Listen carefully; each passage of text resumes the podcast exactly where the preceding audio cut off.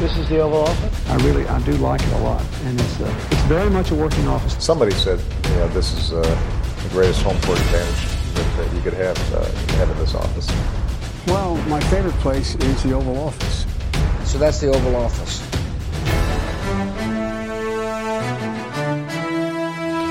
Hej og velkommen ind for det globale kontor. Som I nok kan høre, jamen så er jeg ikke Mathias Sørensen, men derimod Max Skafte Våbengård.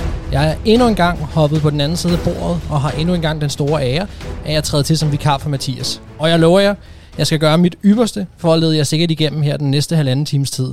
Og dem jeg skal forsøge at holde i snor, men som også skal levere det reelle indhold til jer, de er med mig nu over en virtuel forbindelse. Så nu vil jeg starte med at sige, god aften Anders. Hvordan er vejret på den anden side af broen? Skod. Og hvad så der, Mark? øh, Ja, det er godt at høre, det også er hos dig. Ja, ja, ej, men det regnede ikke, da jeg fik fri. Det var altid noget. Det regnede i morgen, så var det regnet hele dagen. Nå. Og, øh, jeg kunne virkelig have kørt videre med den der Johnson-agtige måde. Det regner hele dagen. Nej, det er ikke sådan. Ja, ja. Boller. Så længe, Boller hele du, dagen. så længe du ikke halter, Anders, det gør du vel ikke mere, vel? Eller var det på højre Nej, ben, det hvis gjorde det jeg var? heller ikke. Jeg var, jeg var bare øh, lettere delikat besåret på mine knæ. Okay, det var bare, jeg skulle også høre, hvis det var højre ben, om det var der, accenten begyndte at komme fra og sådan noget, men uh, Ja, det er du begge to. okay. Thijs, er du, er du med os også? Ja, det er der i hvert fald. Det er dejligt at høre. Hvordan står det til hos dig? Jo, meget stille og roligt. Det regner også her, Ja, det gør det også så du er nok også ude. Så langt bor vi ikke regnen. Nej. Nej, man kan sidde og kigge Det lige ud. regner, det regner ikke her. Så Jylland 1, København minus 5. Så meget hvor desto bedre. bor hen i Jylland. Ja, det er selvfølgelig rigtigt. Så meget desto bedre. Det er jo podcast værd, øh, og det er, jo, det er jo perfekt. Som I ved, så er vi samlet her i dag for at diskutere, hvad vi kan forvente os af den kommende uge af NFL. Men inden vi starter, er der lige et par ting, vi skal igennem. Først, og måske vigtigst af alt, så skal jeg lige sige, at vi kun kan sidde her, fordi der er en masse fantastiske mennesker, der støtter os med et valgfrit beløb via tier.dk. Det gør de hver gang, vi udgiver et nyt program, og I skal vide, at vi kunne ikke gøre det her uden jer. Og som I sikkert har bemærket her de sidste par uger, så vil vi gerne give noget tilbage til jer. Så er man 10 støtter af det ovale kontor, så deltager man automatisk hver uge i, i lodtrækning om en eksklusiv dogkop. Man har simpelthen et lod per femmer, man støtter med, og hvis du har lyst til at være en del af klubben, jamen så skal du gå ind på 10er.dk e og støtte os med et valgfrit beløb for hver gang vi udgiver et nyt program. Og hvem ved, måske det er dig, der kommer til at høre den her lyd.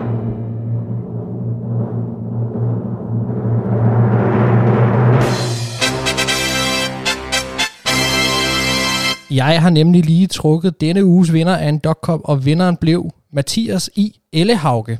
Så Mathias, tillykke, og du hører fra vores Mathias snarest, så vi kan få sendt en kop afsted til dig. Og nu er vi ved at være klar, men øh, inden vi rigtig kan starte, så skal vi faktisk til en meget særlig besked fra, øh, ja, helt op fra ledelsen. For aften den 17. november 2021 kommer i sandhed til at overgå historien i det ovale kontor. Vi laver nemlig vores første live show, og du kan komme med. Det bliver på Southern Cross Bar i hjertet af København. Vi lover, at der nok sker en masse sjove ting undervejs. Bagefter kan vi nok lukkes til at drikke en øl. Og ellers så vil der være en helt eksklusiv mulighed for at købe en af de her dogkopper, som Mathias netop lige har vundet. Det er gratis og uden billetter, men til jer, der tænker at dukke op, i må så vidt muligt gerne lige skrive en besked til os, enten på Facebook eller på Twitter, og hvor mange I regner med at være. Bare lige så vi nogenlunde ved, hvor mange der kommer. Vi glæder os til at se jer. Og nå, drenge, så er vi vist ved at, øh, at være klar til at, øh, at kunne gå i gang. Og vi starter i nyhedsland.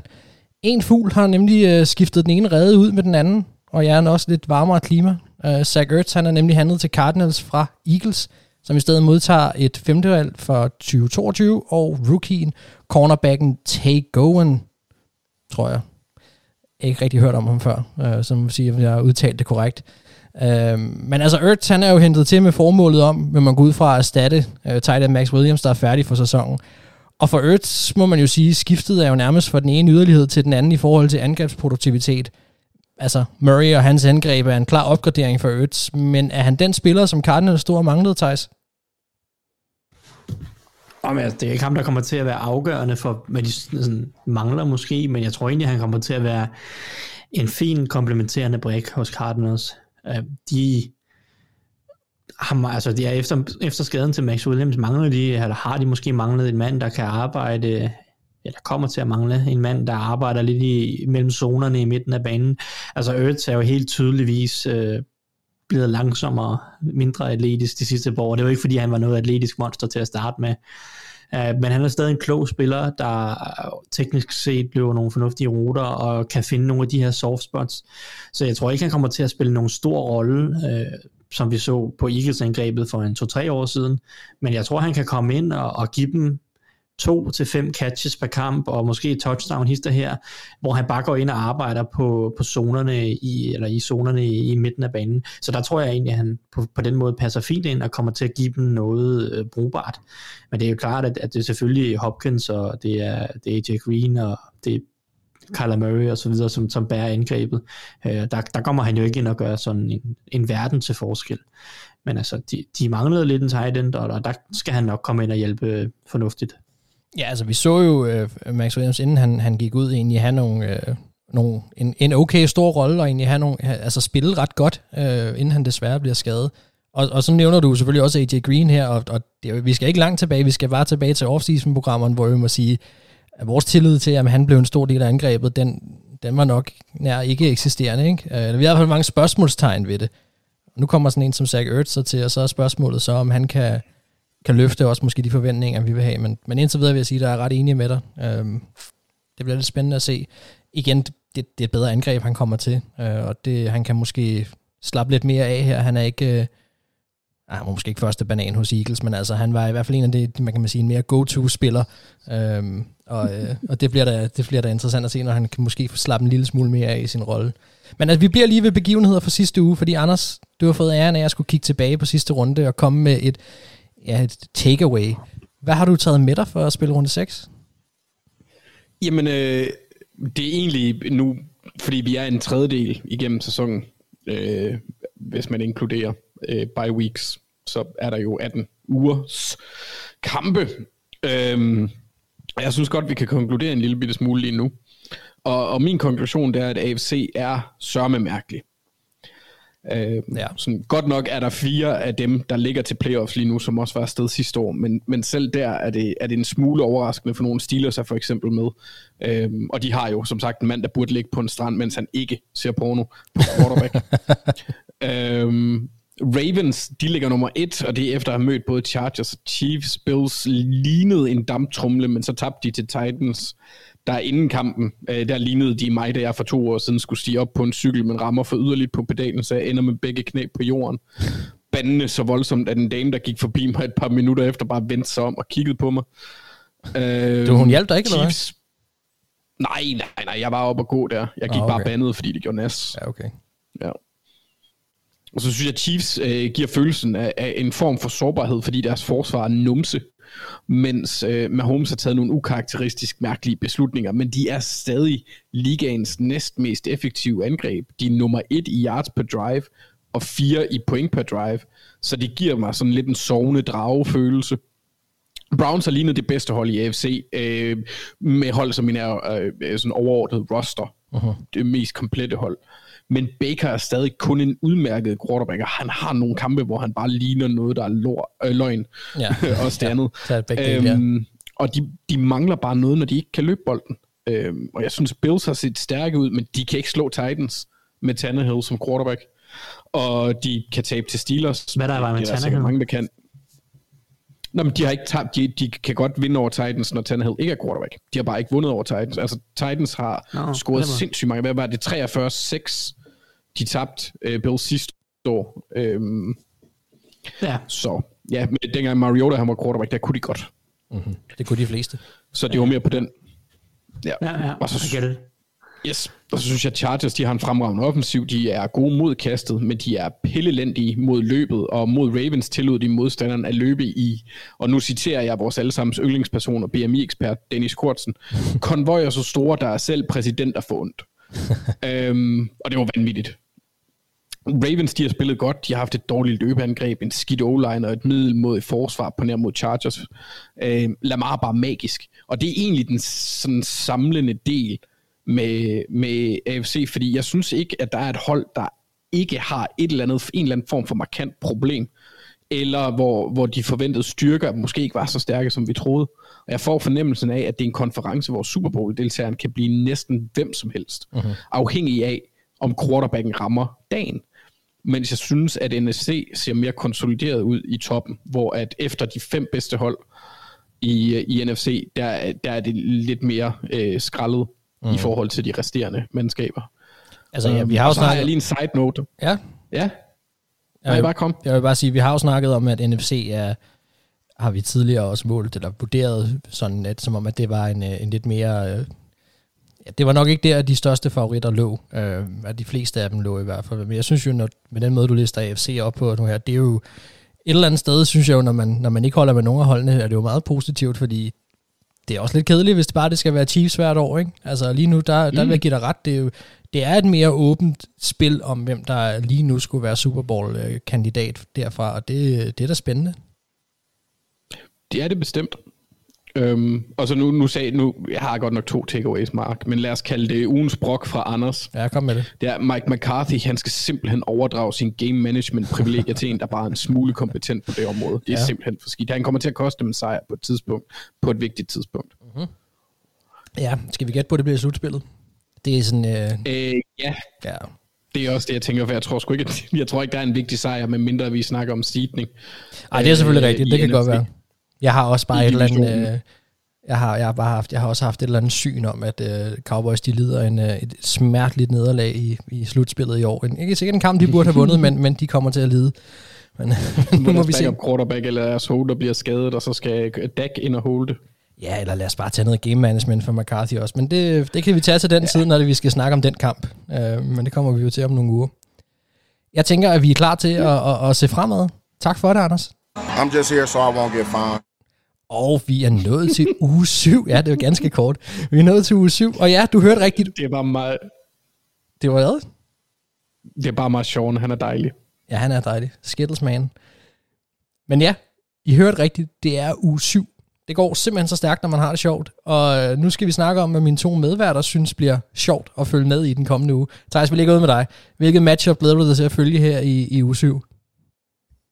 Øhm, yes, jamen jeg, jeg har arbejder mig lidt frem og tilbage med, med, med, med hvad jeg synes, der var, var sjove matchups.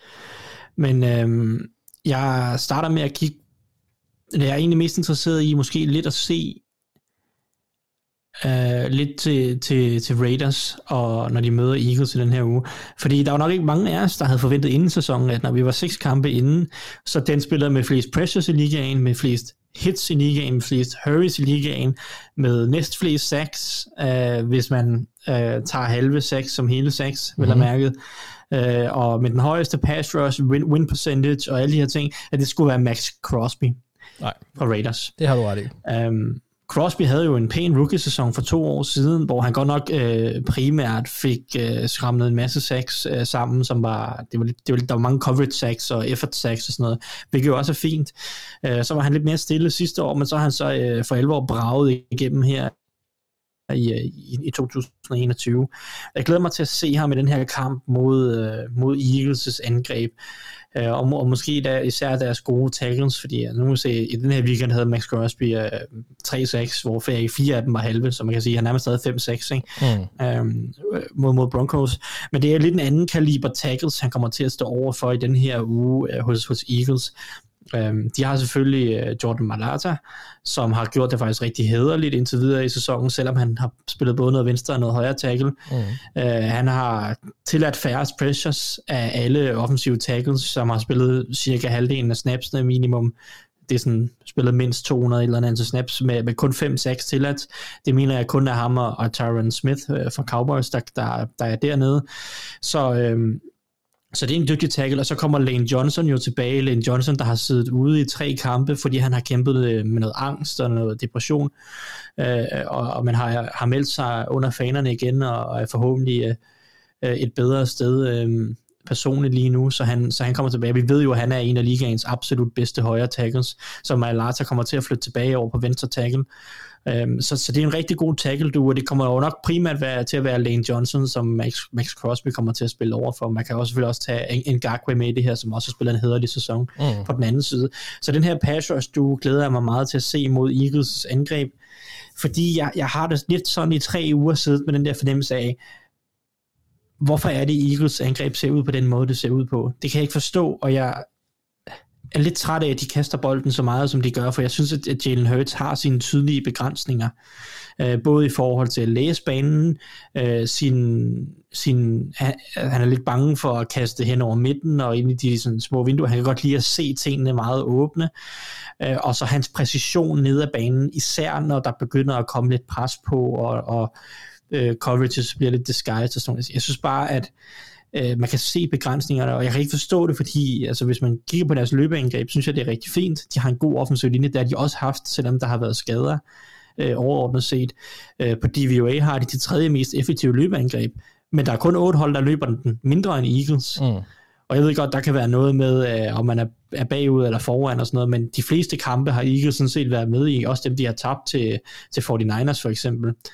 Så og det er sådan lidt, jeg har ikke kun forstå, hvorfor Eagles ikke har vil løbe bolden noget mere på grund af deres offensive linje. De har også sådan set også en mobil quarterback. Hurts er dygtig til at løbe bolden. Ja. Han har gjort det, men, men det, jeg synes ikke, det har været ret designet. Jeg synes, de kan bruge Miles Sanders meget bedre og meget mere.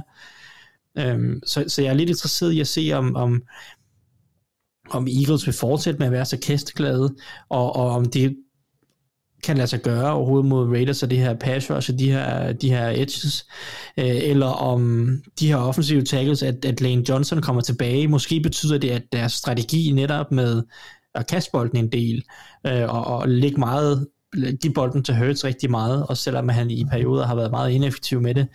Øh, om det så bliver en større succes, fordi der kommer lidt mindre pres på, eller hvad ved jeg.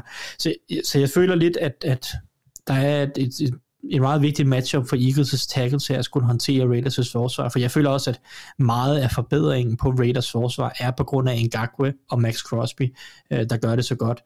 Øh, det, det hjælper deres secondary en hel del, Klart, um, selvom, har... den, selvom den også er blevet bedre.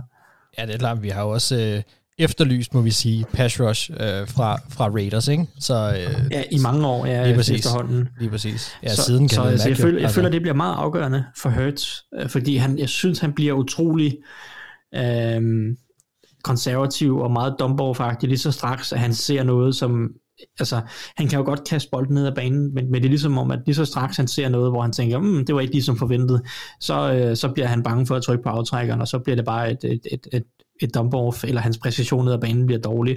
Altså han har, han har den tredje laveste sådan completed air yards uh, per attempt, eller per, per completion, ikke? Altså, man skal sige, uh, i, i ligaen. Så, så altså, det, det, det er det, meget dump-off-agtigt, ikke? Altså, klart. og det, de holder ham stadig mere eksplosivitet i det, ja. Ja, de holder ham lidt stadig den der korte snor, som måske meget godt kunne lide, det gjorde i starten, men det er altså også på tide at finde ud af, om han, om han reelt set kan mere end det, og det begynder at se svært ud, ikke? Altså, der skulle gerne ja. være sket lidt mere. Ja, og det meste er, at netop fordi man kan se, at han har de her begrænsninger, så forstår jeg ikke, at de ikke løber bolden noget mere. Øh, og nu er jeg jo fortaler for at kaste bolden. Øh, det er der jo ikke nogen hemmelighed i. Men, men når, du, når du har en begrænset quarterback på den måde, så vil det bare give mening, super meget mening, at hjælpe ham ved at løbe bolden noget mere. Selvfølgelig. Og de har jo Fordi også... En, de, har, altså, de, har, har en god offensiv linje. Det er det. Og de har en god running back også. Altså, jeg tror faktisk, nu nævnte du for en andres kamp, men jeg tror faktisk, det var den, jeg lige kom til at tænke på også, hvor at, at øh, vi skulle ind i sådan en tredje kvartal eller sådan noget, hvor Miles Sanders lige pludselig lavede et, et 20-yard løb, og så tænkte, gud, har han været med i den her kamp? Øh, var han egentlig ikke skadet? Eller, altså, jeg havde nærmest glemt, at han var på holdet. Øh, og det, det, er, det sagde også lidt om måske, hvor lidt han egentlig er, er, er blevet brugt, øh, og har været en del af deres angreb. Og det, øh... det, det var det samme mod Buccaneers i torsdags, og, og, det, øh, og, det, og det er jo selvfølgelig, Buccaneers har ligaens bedste løbeforsvar, mm. så det er ikke et hold, du generelt har lyst til at løbe mod. Og, men, men altså, de kunne overhovedet ikke kaste bolden, og Hurts han ender jo også med været 120 yards i hele den kamp, så de ja. kunne overhovedet ikke kaste bolden øh, på grund af pass og på grund af Hurts. Og Box manglede endda Levante David også. Ja, ja, og, og så lige pludselig i fjerde kvartal, så prøver Eagles at løbe den en lille smule, og så, altså, jeg mener Sanders, han faktisk slutter med at løbe bolden otte gange for 60-70 yards, eller noget den stil, fordi så løb de lige pludselig bolden fem gange, fik 50 yards. Mm. Øh, altså nærmest, øh, måske også fordi, at de har kastet bolden hele kampen, og Buccaneers ikke forventede det, og hvad ved jeg, men, men, men de havde de prøvede ikke engang, altså, og det mener sådan, Eagles bør være et hold, der altid prøver at løbe bolden en lille smule, eller i hvert fald altid prøver at se, om det lykkes til at starte med i kampen, fordi at Hurts, han er ikke et sted, hvor han kan bære hele angrebet. Nej. Øhm, no, det var så lidt mere sådan bare Eagles uh, specifikt filosofi. Altså matchuppet er de her to gode tackles mod uh, især Max Crosby, som har været helt forrygende, og så selvfølgelig også Ngakwe, der er, der er dygtig. Og det, det tror jeg kommer til at være have meget stor indflydelse på, om Eagles de kan flytte bolden offensivt uh, i, i sidste ende. Så det, det, er mit, uh, det er det matchup, jeg har glædet mig til her. Klar, ja, det, det bliver spændende. Jeg synes faktisk, det, det, det er et godt matchup. Uh, Anders, hvor vi så hører, mm-hmm. hvad, uh, hvad har du med? Jeg, jeg kan se, at vi skal snakke uh, creme eller creme af NFL's quarterback elite, eller hvad? Vi skal snakke prime time, Mark. Yes. for, for det, er, det er faktisk en, en kamp, der bliver spillet i prime time. Ja, men der er ikke nogen, der ved, hvorfor. Øh, det er forfærdeligt. Nej, det gør, det gør jeg. Mm-hmm. For jeg glæder mig til det, der bliver måske ugens mest magiske matchup. Mm-hmm. Gino Smith ja. mod James Winston. Jeg ved godt det er et direkte matchup. Ja, det kan vi Men jeg elsker godt bare, ja. jeg, elsker bare, at de her to quarterbacks skal spille i prime time, og, øh, og vi skal se det. Jeg skal se det. Og det, det, det er ikke noget, jeg gør, fordi at jeg tror, det bliver flot fodbold. Selvom Gino egentlig i, det store hele øh, gjorde det fint mod et, et ret ondt Steelers forsvar. Men simpelthen fordi det er lidt som at åbne Pandoras æske. Mm-hmm. Jeg ved ikke, hvad jeg får. Jeg ved ikke, om det er godt eller dårligt. Og selvom jeg ikke føler, at jeg burde åbne æsken, fordi der er en, der står og siger, at jeg ikke skal, og så ved man godt, så har man lyst. Øhm, og så gør jeg det, fordi jeg ved, at jeg får noget, og så fordi sadistisk er så underholdende. Men Anders, er det så, der ikke så, bare opskriften på James Winstons karriere? Jo, og Gino Smiths. Ja, ham får du så lige smidt ind, synes jeg, for siden, men, men jeg synes jo, det... Jeg, jeg kan godt se, hvad du mener, men jeg synes jo virkelig, det er James, der, der er meget af det, du lige har beskrevet der, ikke? Altså, det er... Det, det kan gå alle veje. Og han kan kaste ja. syv touchdowns og, og slå en anden NFL-rekord, eller også? Og det kan han også den anden vej ved at kaste syv interceptions og være øh, pild øh, elendig. Altså, det er... Men ja, jeg, jeg tror, jeg du har ret. egentlig også nok skal oprindeligt noteret, at man ikke skal åbne æsken, fordi det garanteret resulterer i verdens undergang. Og det, det, er, sådan, det, det er nok meget godt ja. beskrevet med James lige nu.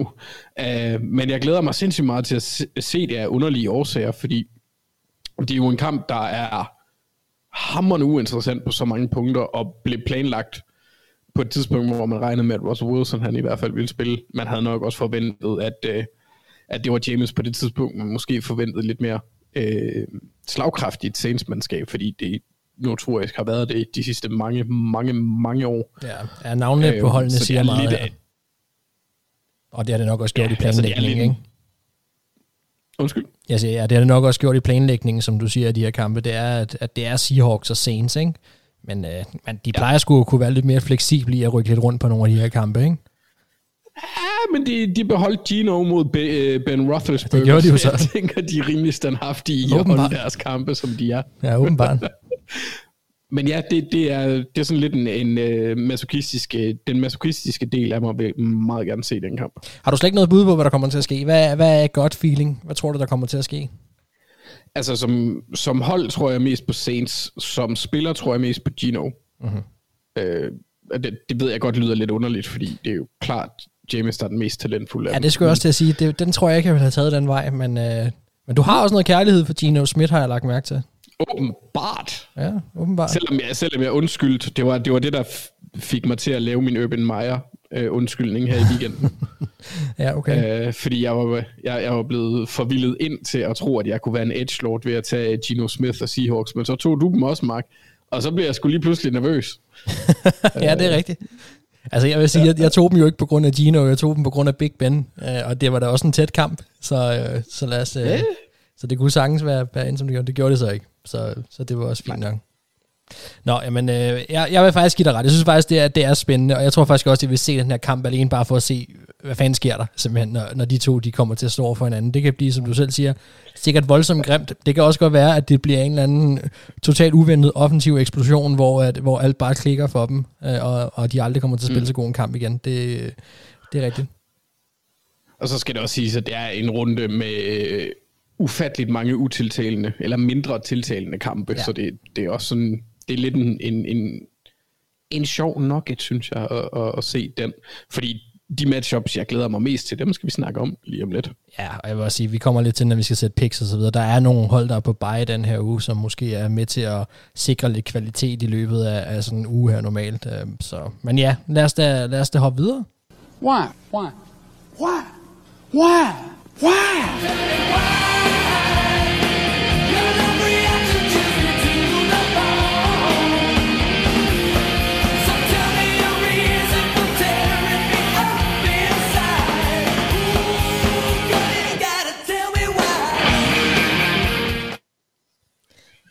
Jamen, øh, det? det var nyt. Vi er mere, nu, nu er det mig, der sidder bag tasterne, Anders, så nu er vi over i min verden. Ja, ja. Nu er vi over i... Jamen, hvem er øh, det? det er Poison. Vi er over Nå. i de... Uh, vi er over i noget, noget godt gammelt uh, glam metal. Uh, sådan er det, når jeg får lov til at styre tasterne. Men uh, vi, vi skal noise. nemlig... Hvad siger du? Jeg sagde noise. Yes. Ja, vi skal nemlig finde ud af, hvorfor vinder de. Uh, og det er som altid jer derude, der har stemt på, hvilke kampe vi skal snakke om. Og i denne uge, der er det faktisk blevet til en rigtig dogball. Desværre så er Mathias jo ikke, men, uh, men Ravens, de skal altså møde uh, Bengals. Og uh, Thijs, jeg synes, vi skal lægge ud med dig. Vil du ikke fortælle mig, hvorfor de brandvarme tiger kommer til at tæmme de tamme ravne? Jo, altså det lyder jo ikke svært for en tiger at skulle spise en eller anden uh, lille, lille, lille fjerkræsfugl, men... Uh, det tænker jeg ikke. Men, uh, men har altså, mødt en tiger, der kan flyve? Helt ærligt. Jamen, fugle sidder der ja. også på jorden. Ja, fugle skal vel ned på jorden på et eller andet tidspunkt for at noget at spise. Har du set, hvor hurtig en tiger er, Anders? Ja. Nå, okay. Thijs, take it away. Ja, jamen, øh, lad os starte defensivt med Bengals, fordi den største opgave bliver selvfølgelig at begrænse det her Ravens-angreb, der er fænomenalt, mest af alt på grund af Lamar Jackson. Øh, der er jo to elementer i det, kan man sige. Det, det, det første element er, at man skal stoppe løbet. Uh, det var det Chargers ikke formåede den her weekend, øh, men jeg synes jo, at, at, Ray, at øh, måske Bengals er, er noget bedre stillet i forhold til den opgave. Uh, Bengals har det fjerde bedste løbeforsvar, uh, målet i DVOA, så det indtil videre har de været rigtig effektive til at stoppe løbet. Jeg vil sige, den primære grund er DJ Reader, som jo er kommet tilbage efter en skade sidste år. De hentede ham forud for sidste sæson, øh, hvor han så blev skadet og spillede slet ikke spillet stort set. Nu er han tilbage, og han er tilbage i lige præcis den form, som vi rigtig gerne kan lide øh, at se DJ Reader i. Han er et bedst mod løbet. Han er ikke noget særligt mod kastet, men han er simpelthen fantastisk mod løbet, og nok en af de, de fem bedste øh, sådan run-stopping defensive tackles i ligaen, og det har, har Bengals løbeforsvar virkelig nyt godt af. Øhm, så så det, det, det, det er den første grund. Altså, jeg tror, at det her, den her defensive linje generelt er, har, har gjort det rigtig hederligt. Ogunjobi også inde i midten. Dre Hendrickson øh, på den ene side, Sam Hubbard og, og lidt på den anden side også. Ikke? De, de er gode spillere generelt set. De er solide mod løbet, og de har stoppet løbet fint i år. Jeg synes øhm, egentlig også, at så, vi snakkede lidt om, om sådan en som Trey Hendrickson inden også, om han måske var lidt overvurderet, om det var lidt for stor en kontrakt og så videre. Jeg synes jo egentlig, at han har gjort det ret fint. Altså, som du selv siger, den samlede linje har jo egentlig fungeret meget godt. Hvad har du egentlig synes om, om Hendricksons øh, sådan sæson indtil videre? Jo, men altså Hendrickson har spillet en fin sæson. Han, han er jo stadig ikke, øh, ikke den der top rusher, men han er en rigtig, rigtig solid uh, edge uh, rusher, og han er også klart Bengals' farligste våben i forhold til stopkastet, altså så jeg kommer efter quarterbacken. Han er ikke noget særligt mod løbet, det er ikke det, han, er, det, er ikke det, han excellerer, der, der er han der bare, der er han mm. ret ligegyldig, skulle jeg til at sige. uh, der er en type som Sam Hubbard, eller uh, deres rookie Cameron Sample, uh, som så altså, de, de har måske mere... gjort det bedre i den, nu siger fordi Sample har spillet meget, men det er typer, der er bedre mod løbet, ikke? Uh, men altså, han har spillet en god sæson, synes jeg, Hendrickson, og han er klart deres bedste pass rusher. Uh, jeg synes stadig, de er nedgraderet i forhold til Carl Lawson, men det er så en anden ting. Uh-huh. Men, men uh, der var nok også andre faktorer, der spillede ind. Men nu har vi ikke set Carl Lawson, fordi han så er skadet, uh, kan man sige, hos det er det. Men, uh, men altså, det er en, det, den defensive linje har været solid, og så vil jeg sige, også på det her forsvar, uh, i forhold til løbeforsvaret generelt på det her forsvar, så synes jeg jo, et afgørende punkt for Bengals, eller generelt når man møder Ravens, er jo, at man skal være god ned igennem midten af banen. Man skal være god til at stoppe løbet. Øh, man skal have nogle fornuftige linebacker, fordi at Lamar Jackson elsker at kaste bolden i midten af banen. Han er super dygtig til det. Ravens bruger tight ends meget. Vi har set, Mark Andrews har, lavet, altså, har været forrygende.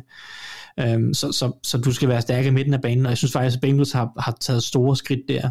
Selvfølgelig Reader, men også en type som Logan Wilson har, har spillet en rigtig flot sæson på linebacker og har været rigtig fin i, i opdækningen. Uh, han er deres primære linebacker, og det er virkelig det er virkelig tydeligt, hvor meget han har hjulpet det, fordi Bengals har sukket efter en linebacker, der kun noget i opdækning i mange år. Og der, der, der har de fået Logan Wilson. Uh-huh. Og så synes jeg også, at deres to safeties, Yvonne Bell og Jesse Bates, har spillet gode sæsoner. Bates ikke helt lige så vild som sidste sæson, men, men, øh, men stadig en god spiller, og Von Bell har spillet en fin sæson. Så jeg synes egentlig, at Bengals, et, de er rimelig godt i stand til at stoppe løbet. Øh, det har de i hvert fald været indtil videre i år. Øh, så har de ned gennem midten en akse af safeties og linebacker, som jeg rent faktisk tror på kan begrænse øh, noget af det arbejde, som Ravens godt kan lide at gøre i midten af banen, og håndtere øh, Øh, nogle af de her krydsningsruter og overroutes, øh, som, som Mark Andrews han løber rigtig mange af, og han har haft rigtig stor succes med. Der tror jeg, at en type som Logan Wilson faktisk er i stand til at, at øh, være, være fornuftig i opdækningen, formentlig sammen med en safety i form af Von Bell. Så, så jeg vil sige, det, det, er en, det er en god start for de her Bengals forsvar, og så kan det være, at der er nogle matchups på ydersiden, men det er ikke der, hvor at Ravens vinder de fleste af deres kampe, selvom at Marquise Brown har gang i sin bedste sæson øhm, offensivt for Bengals, så synes jeg jo, at øh, det er værd at bemærke, at øh, Joe Burrow har været helt forrygende mod blitzen indtil videre i år. Øh, han er af PFF er han graded som den højeste, har han den højeste grades mod blitzes i år. Øh, han har den fjerde højeste yards per attempt og han virker bare rigtig god til at vinde den mentale del af spillet. Det har jo altid været Burrows øh, sådan, største styrke, det er at, at læse og identificere forsvaret, og så tage en beslutning derudfra. Og, og der har han taget det til et nyt niveau i år. Og det var noget, han, han havde det svært med sidste år. Vi så det også i den kamp, hvor han spillede mod Ravens sidste år. Alle Ravens' blitzes, altså de, de rev ham rundt i Manation, og han spillede skrækkeligt i den kamp der har han indtil videre i år været helt anderledes skarp, øh, har kendt, øh, har identificeret de her blitzes og har, har vidst, hvor han skulle hen med bolden. Øh, og det, det bliver altafgørende mod Ravens. Både at han har prøvet at spille mod Ravens før, så han ved, hvad det er, han ligesom går ind til. Og, det, og så to, bare det faktum, at han har været markant bedre mod blitzen i år indtil videre. Øhm, og så har han jo, synes jeg, en fordel, fordi når Ravens blitzer så meget, som de gør, så efterlader de jo en mod en matchups på ydersiden, og det plejer at gå godt for Ravens, fordi de har gode cornerbacks. Men jeg synes jo, at Bengals har faktisk de her receiver, som jeg tror kan gøre skade på Ravens' cornerbacks. Især Anthony Averett, som, som er Ravens' klart svageste led i den secondary. Han kommer til at skulle håndtere enten Jamar Chase eller T. Higgins på nærmest alle spil.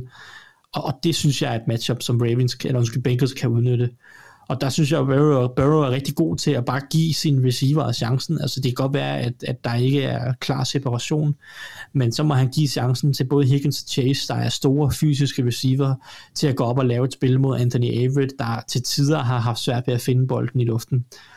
Um, så jeg synes jo, overordnet set, Bengals er meget bedre til at stoppe løbet, end de nogensinde har været. Uh, I hvert fald ikke nogensinde måske, men de sidste par år øh, har fået noget kvalitet på linebacker og safety, som de har ikke har haft i noget tid. Offensivt, Burrows øh, evner mod blitzen, evne til at identificere blitzen, er en, en stor win condition for, for Bengals. Øh, og så, så matchupsene på ydersiden, øh, tror jeg, at, at vi godt kan forvente noget stort af øh, fra Higgins og, og Chase især. Så det er de sådan fire hovedpunkter, som jeg tror, at, at, at Bengals kan, kan udnytte til at vinde den her kamp.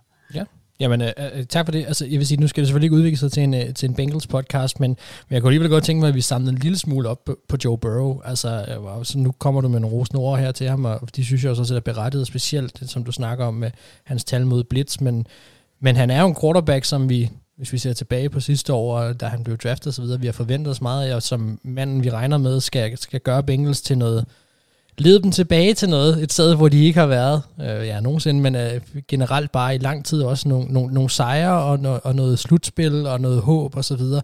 Hvor er vi henne på, på Joe Burrow nu? Nu har vi set øh, de første seks kampe.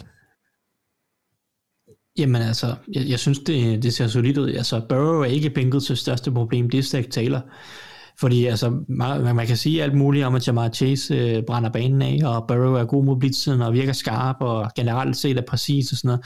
Men, men altså, kasteangrebet har jo ikke været noget særligt, øh, hvis jeg skulle komme til at give Anders nogle argumenter. Um, og det synes jeg jo er fordi, at, at, at det er et utroligt uinspirerende, kedeligt og ikke ret opfindsomt angreb, som de kører. Mm. Deres angreb er næsten alle sammen, det er enten korte kast eller dybe kast til Jamar Chase. Der er nærmest ikke noget in between. Øh, jeg synes jo i høj grad, altså hvis man ser på Joe Burrows øh, passing charts, så ser du, at han angriber nærmest ikke midten af banen. Um, og, og det, det er jo, det, det er jo generelt typisk noget, som er kendetegnet ved quarterbacks, der ikke er komfortabel med at læse banen og ligesom se de der vinduer i midten af banen, for der er, der er meget trafik jo i midten af banen, typisk. Øh, så, så normalt er quarterbacks, der kaster meget til sidelinjen, typer, som godt kan lide at se tingene sådan lidt mere clean. Og det har jo været sådan kendetegnet for Ben Roethlisberger generelt set de sidste to-tre år. Altså, de bruger ikke midten af banen sådan øh, længere end 10 yards nede. Øh, og det er også øh, noget, som, det er jo også måske det område, som Kyler Murray har flyttet sig allerlængst på her i, i år, at han er begyndt at bruge den del af banen, fordi den har han ikke brugt tidligere. Mm. Øhm, og jeg synes ikke, at Bengals bruger den del af banen lige nu. Jeg synes, at der er alt for mange dump-offs og korte kast og ligegyldige kast, øh, især når de går i empty øh, og bare smider øh, fire wide receiver og en running back ud og, og lege receiver. Det bliver noget uinspirerende kort dump-off ligegyldighed. Og så har de så godt nok fået den dybe trussel i Chase, der hjælper rigtig meget. Men det er, jeg savner mere variation og bedre rutekombinationer fra Zach Taylor. Ja, altså vi kan sagtens blive enige om, at Zach Taylor er, er, er, er den store sten i, i skoen. Det, det er der ikke nogen tvivl om, og det ved jeg også, Mathias øh, også har holdninger omkring. Øh, så det, det er jeg helt enig med dig i. Det er lige så meget bare det der med at se, hvordan har udviklingen været hos, hos Joe Burrow, og hvordan har vi ham nu, når han kommer tilbage fra sin skade. Fordi jeg synes, i starten af sæsonen her, der leverede nogle ting, men der var også lidt en frygt omkring, okay, er han bange for at blive ramt, ikke? Altså, er der, er der nogle ting her, og der synes jeg jo egentlig, at han har spillet sig op efterfølgende. Øhm, det er ikke noget, vi har snakket så meget om, men, øh, men jeg synes da, at han, øh, han som person og han som quarterback viser nogle ting, som, som, som ser spændende ud, og så er det rigtigt, så, øh, så kan det ikke gå for stærkt med at få sagt Taylor ud. Det, det er jeg sådan set enig i. Nå, øh, Anders, vi må, vi må videre. Øh, vi må høre, du får lov til at tale om, om Ravens, din, øh, din darling Ravens. Altså, hvor, hvor højt kan Lamar få de her ravne til at flyve i den her kamp? Øh, super højt. Hvis Lamar han er på ECDS, så har Bengals ikke en chance. Øh, fordi han simpelthen Nej. bare er magisk. Er det bare der, vi slutter øh, ganske kort, eller hvad? er det det? Nå, nej, nej, men han skal jo ramme det niveau, det er ikke sikkert, at han gør det. Øh, nej, altså, Ra- Ravens vinder på forsvaret, vinder de, fordi, som Tyson siger, så Joe Burrow, han er, han er gået fra at være ret, rimelig dårlig mod blitzen, til at være er rigtig god. Øh, men, jeg har, jeg har nogle punkter, på, på forsvaret, som jeg er interesseret i. I forhold til det med blitzen, så er det Wink. Øhm, vi hørte, det ved jeg ikke, om I gjorde, men det gjorde jeg, Justin Herberts udtalelse efter kampen mod, øh, mod Ravens her i weekenden, når han sagde, at de, de bragte simpelthen ting, som de ikke har set. Øh, det vil sige, at de havde, de havde fundet på ting, som ikke, der ikke var tape på endnu, uh-huh. i forhold til, øh, hvordan de bringer deres blitzes. Vi har også set, hvis det er sådan, at de bliver brændt af det, det tror jeg nu ikke, at det er, er eksemplet her, men mod Chiefs for eksempel, er blitzet de ikke særlig meget. Øh, jeg tror ikke, at Wink kan tillægge Burrows evner, selvom de er gode. Øh, virkelig gode. Han stor arm, meget stor arm.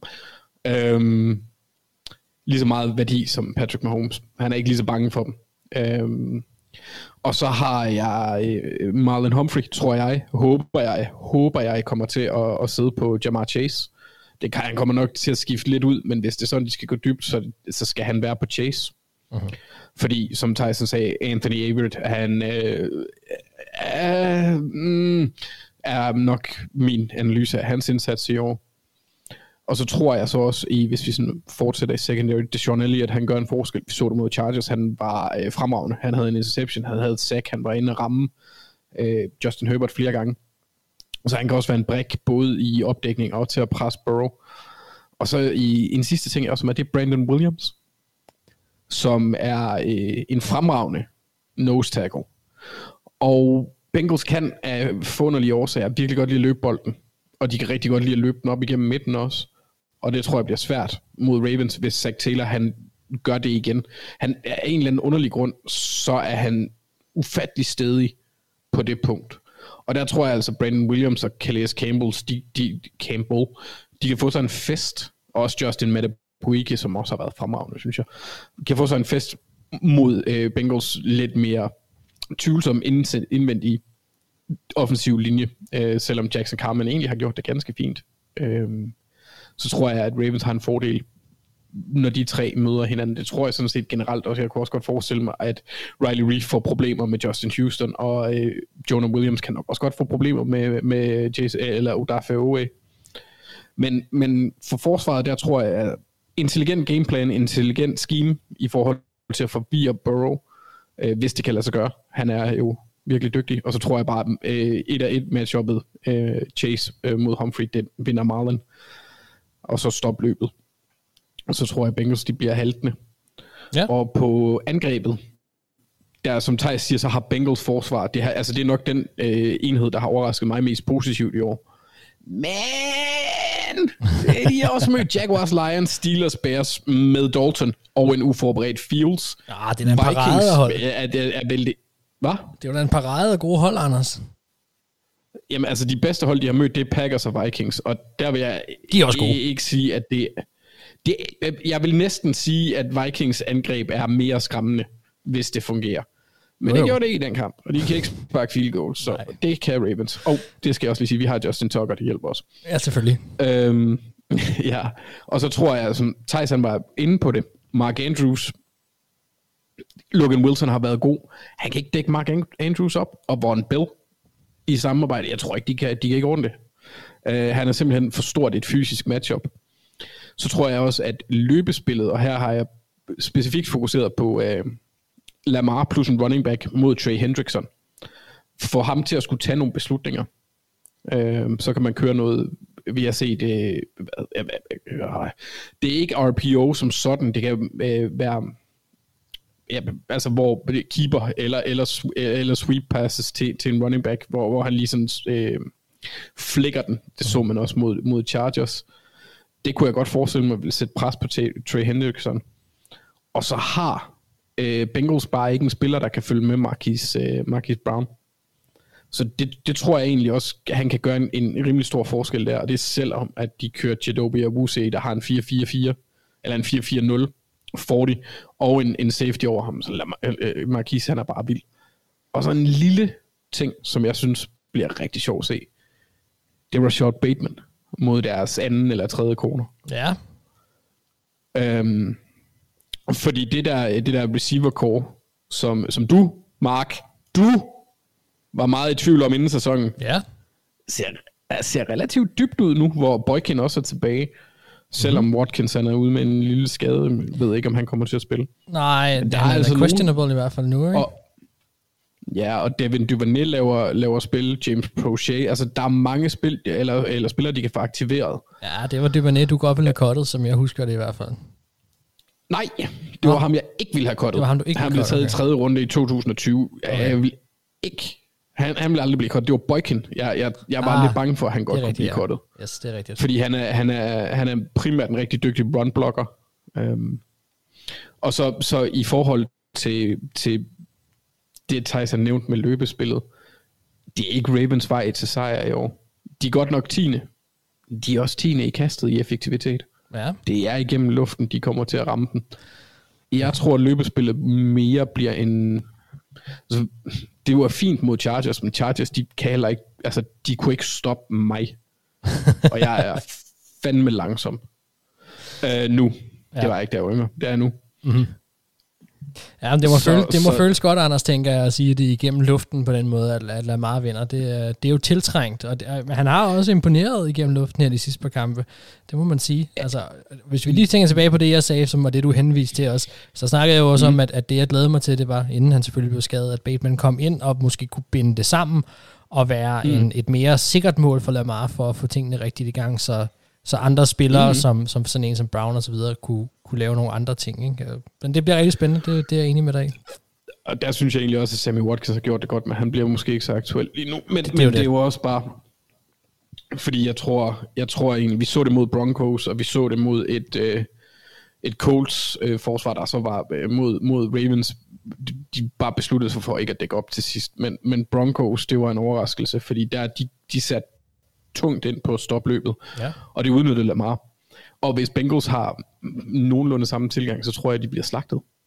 Eller undskyld, så selvsikker er jeg heller ikke. Så tror jeg, at det kan straffe dem rigtig meget, øh, hvis Lamar han, han finder dagen. Fordi det er egentlig ikke en, ikke en kamp, som jeg er så sikker på, som jeg lyder, men nu skal jeg jo snakke om det. Ja, ja, ja, det er klart. Øh, Jeg tror heller ikke, jeg vil være så sikker, men uh, der er lagt i kakkeloven til næste uge, når Mathias er tilbage. Det bliver, det bliver ja, spændende. det kan, være, jeg- det, kan, det kan være, jeg bliver syg. Nej, mund dog. Mund dog. Og jeg tror, Eller vi er... ferie, ligesom Thijs. Ja, altså, det er nemmere. Tag du bare til Frankrig, eller, eller hvad fanden det var. Det, er, det er sgu noget nemmere. Så kunne jeg jo ikke lave andet end at være på ferie, Anders. så Det, det dur selvfølgelig heller ikke. Jeg tror bare, vi skal hoppe videre og så sige, at øh, næste kamp, der er blevet stemt ind, og vi har jo kun to kampe i den her uge, fordi vi kun er øh, jer to, der sidder og snakker om, om, om det. Altså, og der har vi jo så valgt en kamp igen her, og, og der er blevet stemt, og den, den synes jeg faktisk er ret spændende. Det er, øh, altså, jeg vil sige, det, det, den er måske mere spændende, end måske også måske ville have regnet med, egentlig, hvis man bare så den på papiret her i starten af året, fordi Titans, de, de, de kommer altså lige ud af en stor sejr, og Chiefs, de har, jamen, de har vist sig lidt menneskelige i år, i, i hvert fald, må man sige, øh, under menneskelige måske endda på forsvaret. Øh, så den her kamp er måske lidt mere lige, end man må sådan lige skulle, skulle tro måske. Og det er altså Titans og Chiefs, snakker om, og Thijs, du skal fortælle os, hvordan at Titans, de kommer til at slå med Holmes. Jeg tænker ikke, at vi skal høre så meget om Derrick Henry, eller hvad? Og han kommer nok til at blive nævnt en gang Ah, okay. to. Altså hver gang han når over 100 yards. lige præcis. Fordi, Der skal fordi graves. Som jeg lavede den der, oh no Mark, oh no no no, Der skal oh graves. no you didn't. Ja, det er fint, der, der Øh, Anders. Jamen altså, man kan sige, det, det er Titans måde at slå Chiefs på, kommer til at være på den samme måde, som de fleste andre hold slår Chiefs på, eller har, altså som har slået Chiefs i år. Um, det er jo ved, at deres forsvar skal være lidt bedre end Chiefs forsvar, som er ligaens dårligste. Altså Chiefs forsvar kan ikke stoppe noget som helst, så dit forsvar skal bare kunne stoppe Chiefs en lille smule. Um, man kan sige, i forhold til altså hvis vi bare skal komme ind på det, Chiefs forsvar er jo stinkende dårligt, og især deres løbeforsvar er ligaens dårligste. Mm-hmm. Jeg tror, ifølge DVOA er det vist kun uh, 31, men ifølge øh, min øjentest, så er det ligaens dårligste. Ja, jeg, tager, jeg, jeg er med på den der. Det, er, det må jeg så sige. Det er skræmmende ringe. Specielt deres linebacker.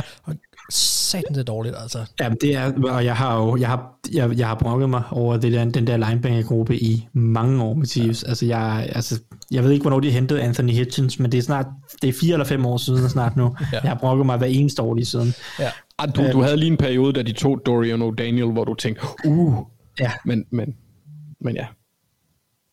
Øhm, altså ja, der, var- der, der tænkte jeg måske lige, hmm, det kan være, der bliver sådan noget, men han har så heller ikke vist sig at være noget værd. Så nej, øhm, det, deres løbeforsvar er helt horribelt, og det er, det er deres linebacker, og det er deres øh, defensive linje.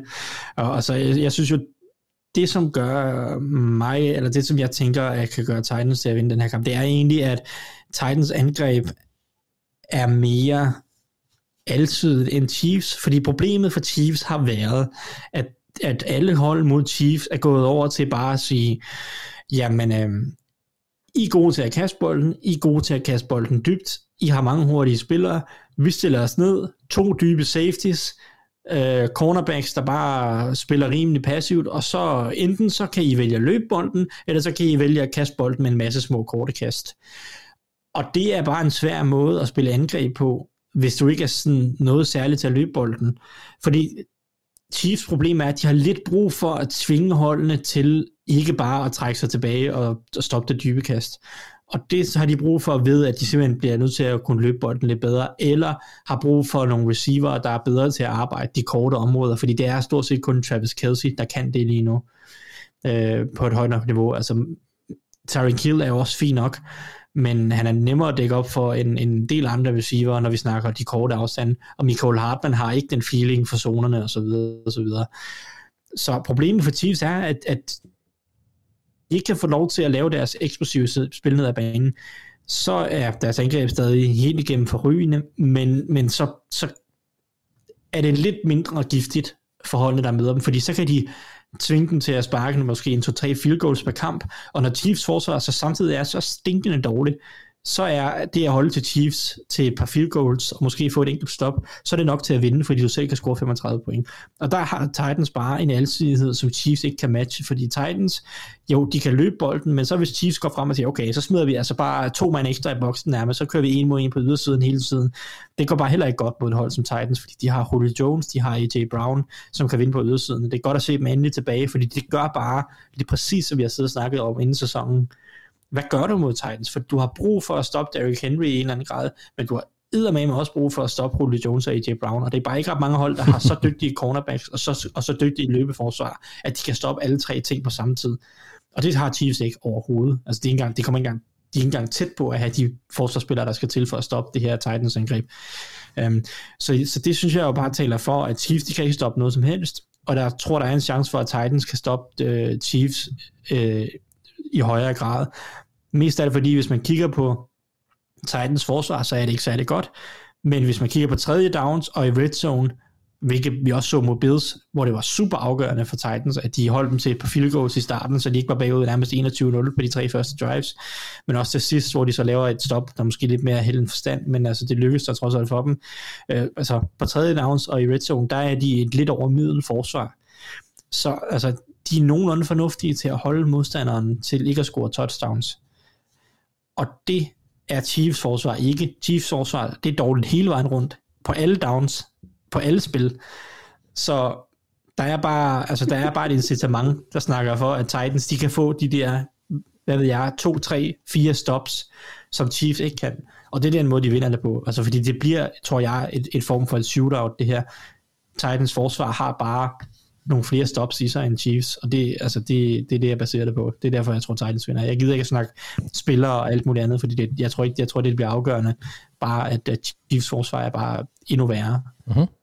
Ja, det bliver, det bliver spændende. Altså, Anders, du har jo fået æren af at være i Mahomes' ringhjørne. Det tænker jeg, det er et meget godt hjørne at være i, er det ikke? Eller hvad?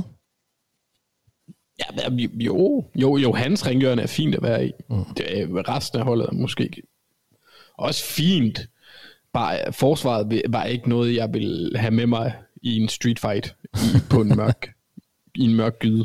Altså det er næsten lige før, det er kedeligt at snakke Chiefs grund til sejr her, fordi forsvaret kan vi lige så godt smide ud. Altså, ja. det er lige før, at det er så slemt, at, at jeg ikke engang kan sige, at de laver en turnover, hvilket vi typisk ikke må for Mathias, men hvilket også typisk er et dødstød mod Chiefs, mm. fordi Patty Mahomes, han bare slagter folk på angrebet.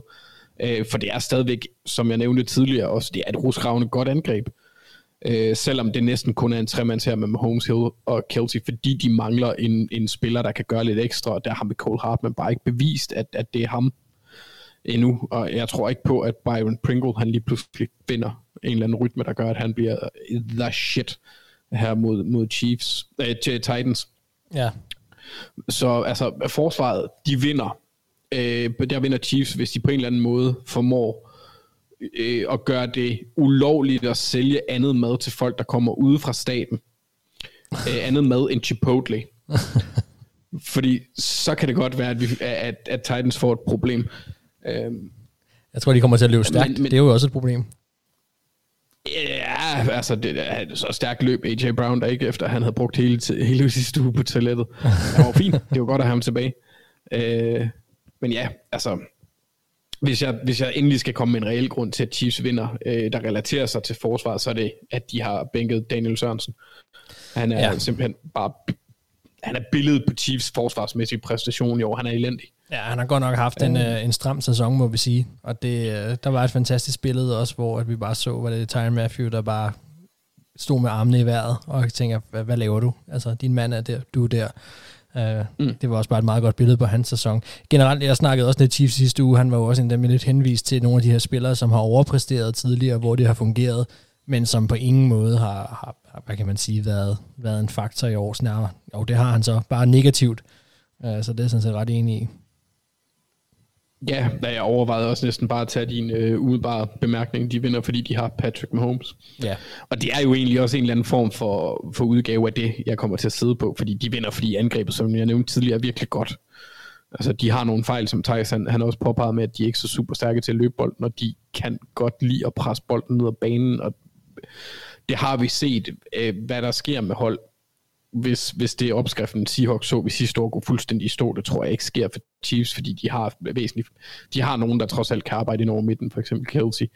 Øh, og en væsentlig, væsentlig bedre spilkalder end, øh, end Seahawks. Klart. Øh, Men altså, jeg Ja, vil sige, altså, altså, jeg- nu, nu, og nu siger du at det der med, at Mahomes skal være den eneste årsag, og jeg vil sige, i, i 9 ud af til, 10 tilfælde, så er, han, så er Chiefs jo også, og Mahomes jo nok en af dem, som vi vil acceptere som nærmest den eneste, ja, som et, et grundlag nok til at sige, at Chiefs vil vinde, men, men fordi forsvaret har været så dårligt, som det har været, så har de jo også tabt nogle kampe i år, ikke? Og, og, og det, mm. det har også vist sig, at ligegyldigt hvor meget magi han, han forsøger at lave på den anden side, så, så kan de sagtens tabe, hvis resten af holdet ikke også øh, på en eller anden måde steppe op. Han, det kan ikke lade sig gøre for ham både at spille angreb og forsvar. Øhm, Nej, men jeg synes egentlig, øh, nu hvor du nævner det, så har vi jo faktisk, så kan vi lige skubbe, jeg har en grund, som vi egentlig også har fået et spørgsmål fra omkring. ja, skal vi lige tage det? Fra en dog, ja, det var fra en anden dog ejer. Ja, lige præcis. Han vandt det i sidste uge, tror jeg, Morten Nielsen. Jeg håber, at du, du nyder den, og at øh, den kom frem i, i behold, øh, så den også rent faktisk kan bruges. Men, øh, men ja, Morten har stillet et spørgsmål, øh, som faktisk giver meget god mening at snakke om nu her. Han spørger, er, er Pat Mahomes ved at blive sin egen værste fjende? Jeg synes, der har været nogle grimme interceptions øh, kastet for at undgå sack. Altså, han er en fantastisk quarterback, men prøver han ikke de exceptionelle ting nogle gange, hvor det ville være bedre at have taget et sack? Og, og jo, jeg synes godt, man kan snakke om, at han, han forser ting, jeg, jeg tror egentlig, det altid har været, været der. Det er bare mere tydeligt i år, fordi forsvaret er så pillelendigt nu, så fejlen er mere mærkbare, Ja. og turnover sådan er, sker oftere også. Han har, han har været lidt mere heldig med at slippe afsted med det tidligere, men han skal til at lære at tage et sack, Mhm. uh-huh. fordi vi så, altså det var helt forfærdeligt, det der skete mod Washington, men Washington er, er bare så dårlig i år, at det er lige meget. Den der floater, han ender med at lave, fordi han bliver ramt, når han kaster bolden. Han lavede det samme trick mod Ravens, men der kaster han den så lige i favnen på en Ravens-spiller. Mm. Øhm, og det havde, altså, det, de havde vundet den kamp, hvis han ikke havde lavet det spil. Det er Ja. jeg næsten sikker på. Altså, så, så ja. Men altså, Mahomes, mod- ikke også bare en, er Mahomes ikke også bare en spiller, hvor vi siger, okay, der er nogle andre regler, der gælder her? Fordi vi så også, nu er det godt klar over, at det var en Super Bowl og så videre, og, og der gør man alt for at vinde, men, men, men, men der blev han jo nærmest sækket, eller var ved at blive sækket på hvert spil, der var han, og alligevel så kom der nogle kast afsted, hvor man tænkte, det er der ikke nogen andre, der kan lave det alligevel. De har ikke den samme armstyrke, de har ikke den samme teknik. Øhm, så, så er han ikke også en spiller, hvor langt langt de fleste tilfælde, der vil han faktisk kunne sætte noget mere hederligt afsted, end, end, end de fleste måske kunne, hvis han er ved at blive sækket. Helt sikkert, men han skal også være, han skal også være bekendt med situationen i forhold til den, han står i. Hvis det er sådan, det er anden down, tredje, øh, øh for, for eksempel, når han laver de her moves, så dur det jo ikke. Vi, altså mod, mod, det var ikke kun den interception mod Ravens i hvert fald. Jeg lagde mærke til, at han, der flere gange, hvor han er lige på nippet til at lave en kæmpe fejl, fordi han ikke vil tage det der sack. Og så slemt er det ikke. Altså, der er den der øh, trope i NFL med live to play another down. Mm. Og den skal han måske tage lidt til sig. Ikke for meget. Fordi det er jo også det, der gør ham exceptional. Det er, at han kan lave de her vanvittige spil fra tid til anden. Ikke? Men han skal også, han skal også han skal vide, hvornår slaget er slået. Ikke? Og så, så kylde den af helvedes til i stedet for.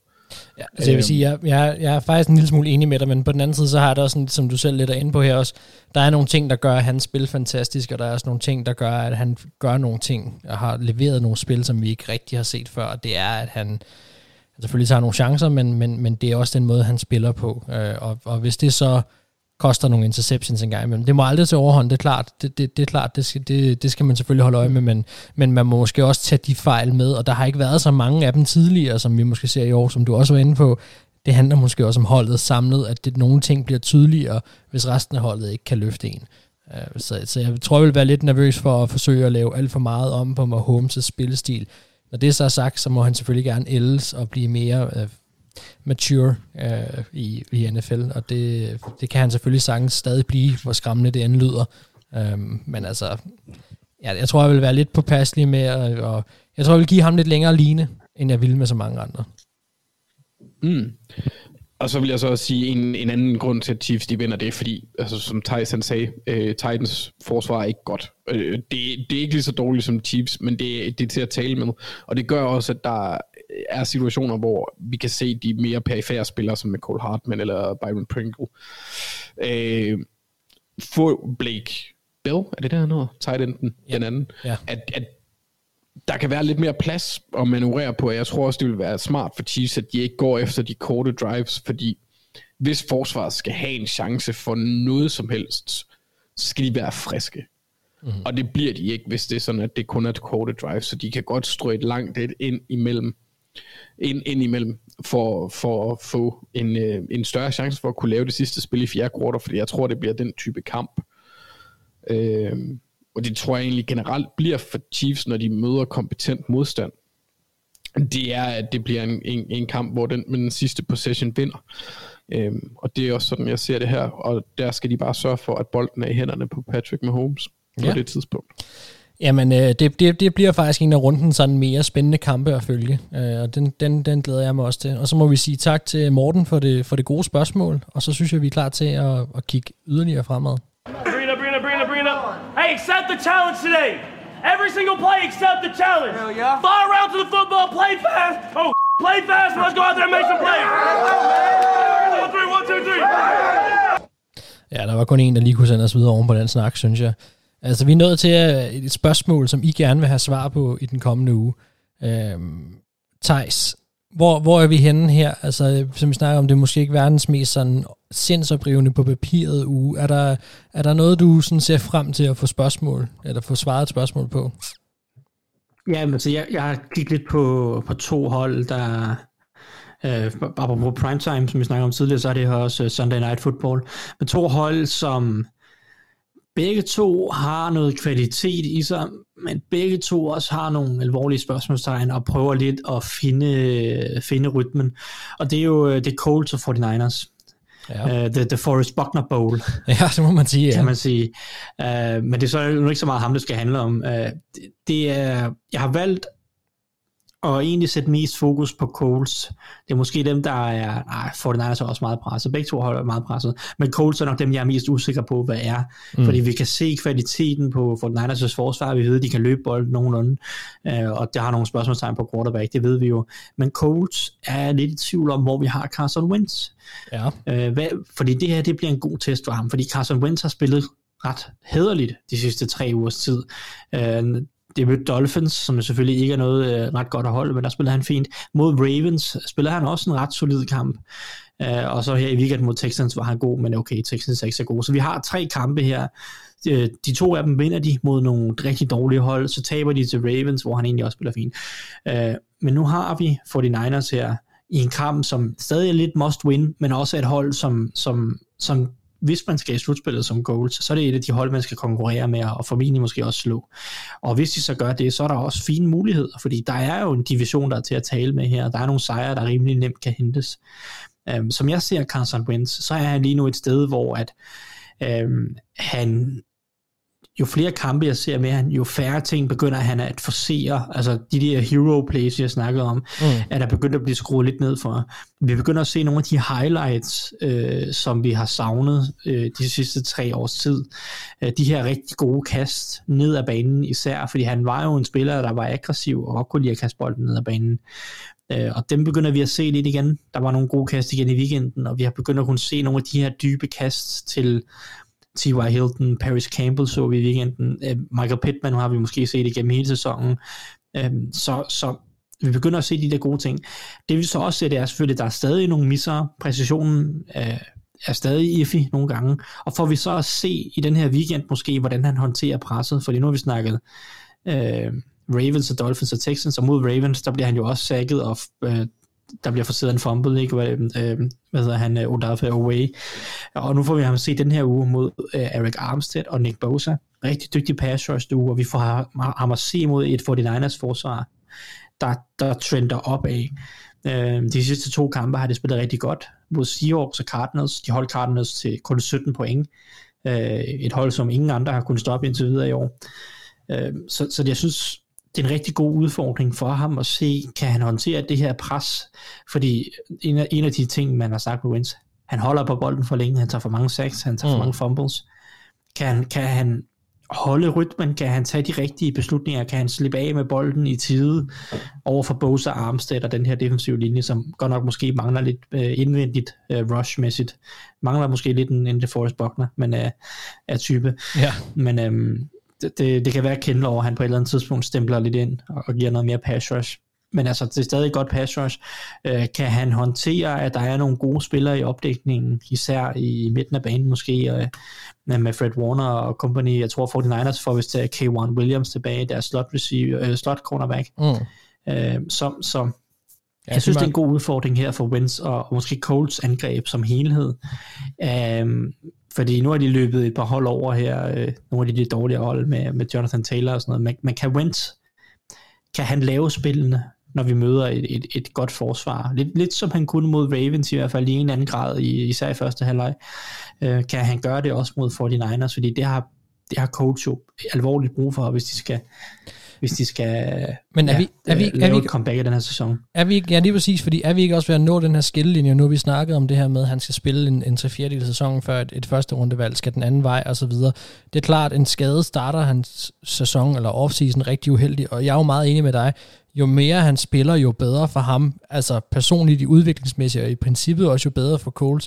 Men er det så også det i sidste ende? Altså er vi lige nu vidne til noget, hvor at de er startet uheldigt med en skade, der har sløvet ham så meget, at han i sidste ende måske stadig kan nå at ende og spille de her 3 4 del, hvor de kæmper lidt om et, et slutspil, og så stadig misser det, og så giver det væk. Altså det der worst case scenarie, vi snakker om. Jeg tænker, vi er ved at nå en skillelinje fra os, hvornår man kan sige, der er en reelt comeback-mulighed også for, for Coles, eller hvordan tænker du det?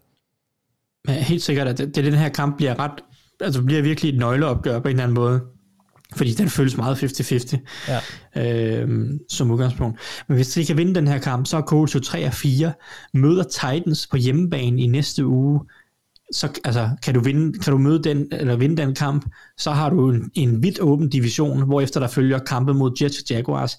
Kan du i den her uge mod 49ers, i næste uge mod Titans, vinde det er jo selvfølgelig svært, mm. men, men så kan du lige pludselig være 6 og 4, og så ligger du jo i svinget, fordi så kommer der stadig kampe senere på sæsonen mod Texans og Jaguars. Øh, Plus, så man, de også har Buccaneers og Cardinals og sådan nogle ting. Og det er klart. Bills. Men, men altså, så, så er det helt åbent jo ikke, og hvis de er 6 og 4, så skal de jo ikke bænke wins, fordi så har han jo formentlig spillet godt. Men taber du den her kamp til 49ers, så er du 2 og 5, og så, altså, så er det vist også ved at være tid til at, at, at altså pakke sammen for Coles. Ikke? Ja. Øhm, så jeg synes, det er en nøglekamp, og det, det vil sige meget om, om Wentz, og hvor han står henne i sin udvikling og sit, sit, sit niveau. Ja, jeg, jeg er faktisk enig jeg synes også, det er de mest spændende storylines, der, fordi den har så mange lag i sig, øh, og som du selv siger, der er en nøglekamp i næste uge også, men, men altså, er man, har man tabt fem kampe, øh, når vi går ind her, eller går ud af uge syv, så, så begynder det at svært ud, specielt med det, de har hængende over sig. Øh, Anders, jeg kan se, at vi skal videre til, nu er jeg ved at sige Wences ven, men man kan sige, deres storylines har lidt været forbundet med hinanden. Øh, de blev taget mm. sådan, hvad kan man sige, lidt ordentligt hinanden. Øh, og jeg kan se, at du har taget de medmenneskelige briller på. Anders, skal vi være bekymret for Jared Goff, eller hvad, hvad sker der? Jamen, altså, jeg havde egentlig, det, det er jo Lions og Rams, øh, øh, hvor jeg gerne vil have nogle spørgsmål, fordi Lions, de er uden deres startende center Frank Ragnow, ja. så det bliver en gut ved navn Evan Brown, der starter. Øhm, og han har ved siden af sig, der har han Jonah Jackson, der var et øh, ja, tredje rundevalg, tror jeg, sidste år, for i år. Øh, han er okay, ikke fremragende, men, men fin. Og så har de Hala Pulivarati Vasai ja, ved sin sæd. øh, så jeg forestiller mig, at Aaron Donald, han har det ligesom mig, øh, da vi var på MASH her i sommer. Bare, han, han er nok bare knap så beruset. Ja. Øh, han kommer til at savle. Så jeg vil egentlig bare gerne vide, om Jared Goff han overlever weekenden. Nej, jeg mener ikke, om han bliver skadet eller bænket. Jeg mener, om han fysisk reelt set ender med at dø. Ja, det kan Fordi Aaron Donald bare æder ham. Ja, det, det er simpelthen et af de største mismatches, jeg, jeg kan se i den her, øh, i den her uge overhovedet. Det er, den der, det er Aaron Donald mod den indvendige linje på, øh, øh hos Detroit. Hold nu op, jeg tror, han bliver spist. Og hvis der er nogen, der kender ham... Dan Campbell.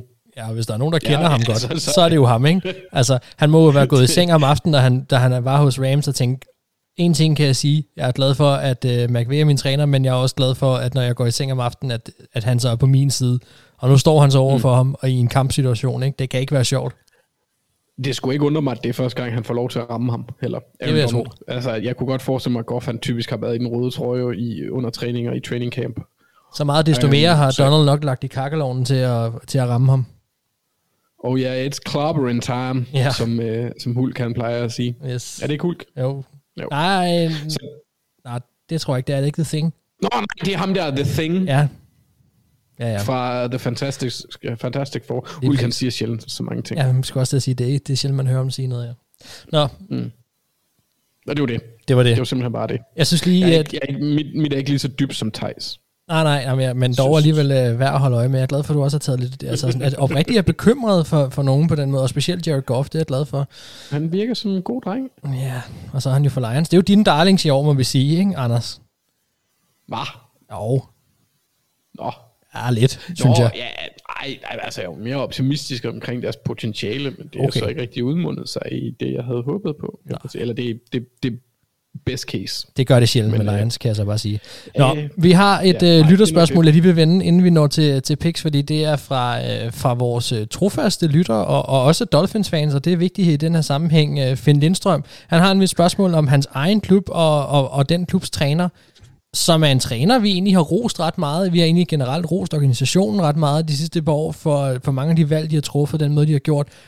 Og nu spørger Finn så, er magten ved at gå af, er, undskyld, er magten, er magien ved at gå af B-flow, øh, og det er jo så Brian Forrest. Øh, selvom vi heller ikke har set Tua meget under den sæson, så virker det ikke som om resten af holdet har samme kvalitet som sidste år. Har de simpelthen mistet øh, på for meget, eller har mistet for meget på deres draft picks? Eller misset, undskyld, har de misset for meget på deres draft picks? Det, Thijs, nu tænker jeg lige, nu starter jeg lige med dig. Jeg ved, du har lidt holdninger til, til Dolphins også. Hvad, hvad tænker du om det, Finn spørger om?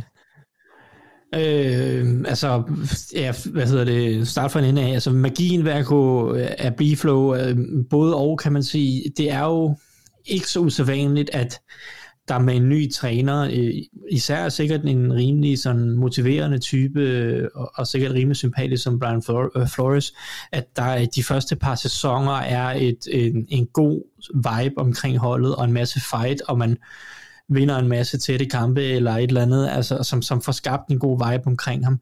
Og han har også gjort øh, mange solide ting i den sammenhæng de første par sæsoner. Men man rammer også et tidspunkt, hvor at øh, så begynder det ikke så meget at være nødvendigvis motivation. Øh, så begynder det, at så, skal, så skal spillerne have noget mere. De, begynder, de, de har brug for at se, at der er en at den filosofi, som træneren kører med, og de offensive og defensive valg, der bliver truffet, at de bærer frugt.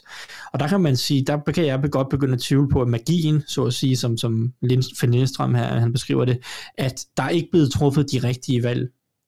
Og det, det betyder, at, at truppen begynder at tvivle på, om, om, Brian, om Brian Flores ligesom er den rigtige mand for dem. Når du snakker Øhm, ikke de i- rigtige valg, snakker du så ture?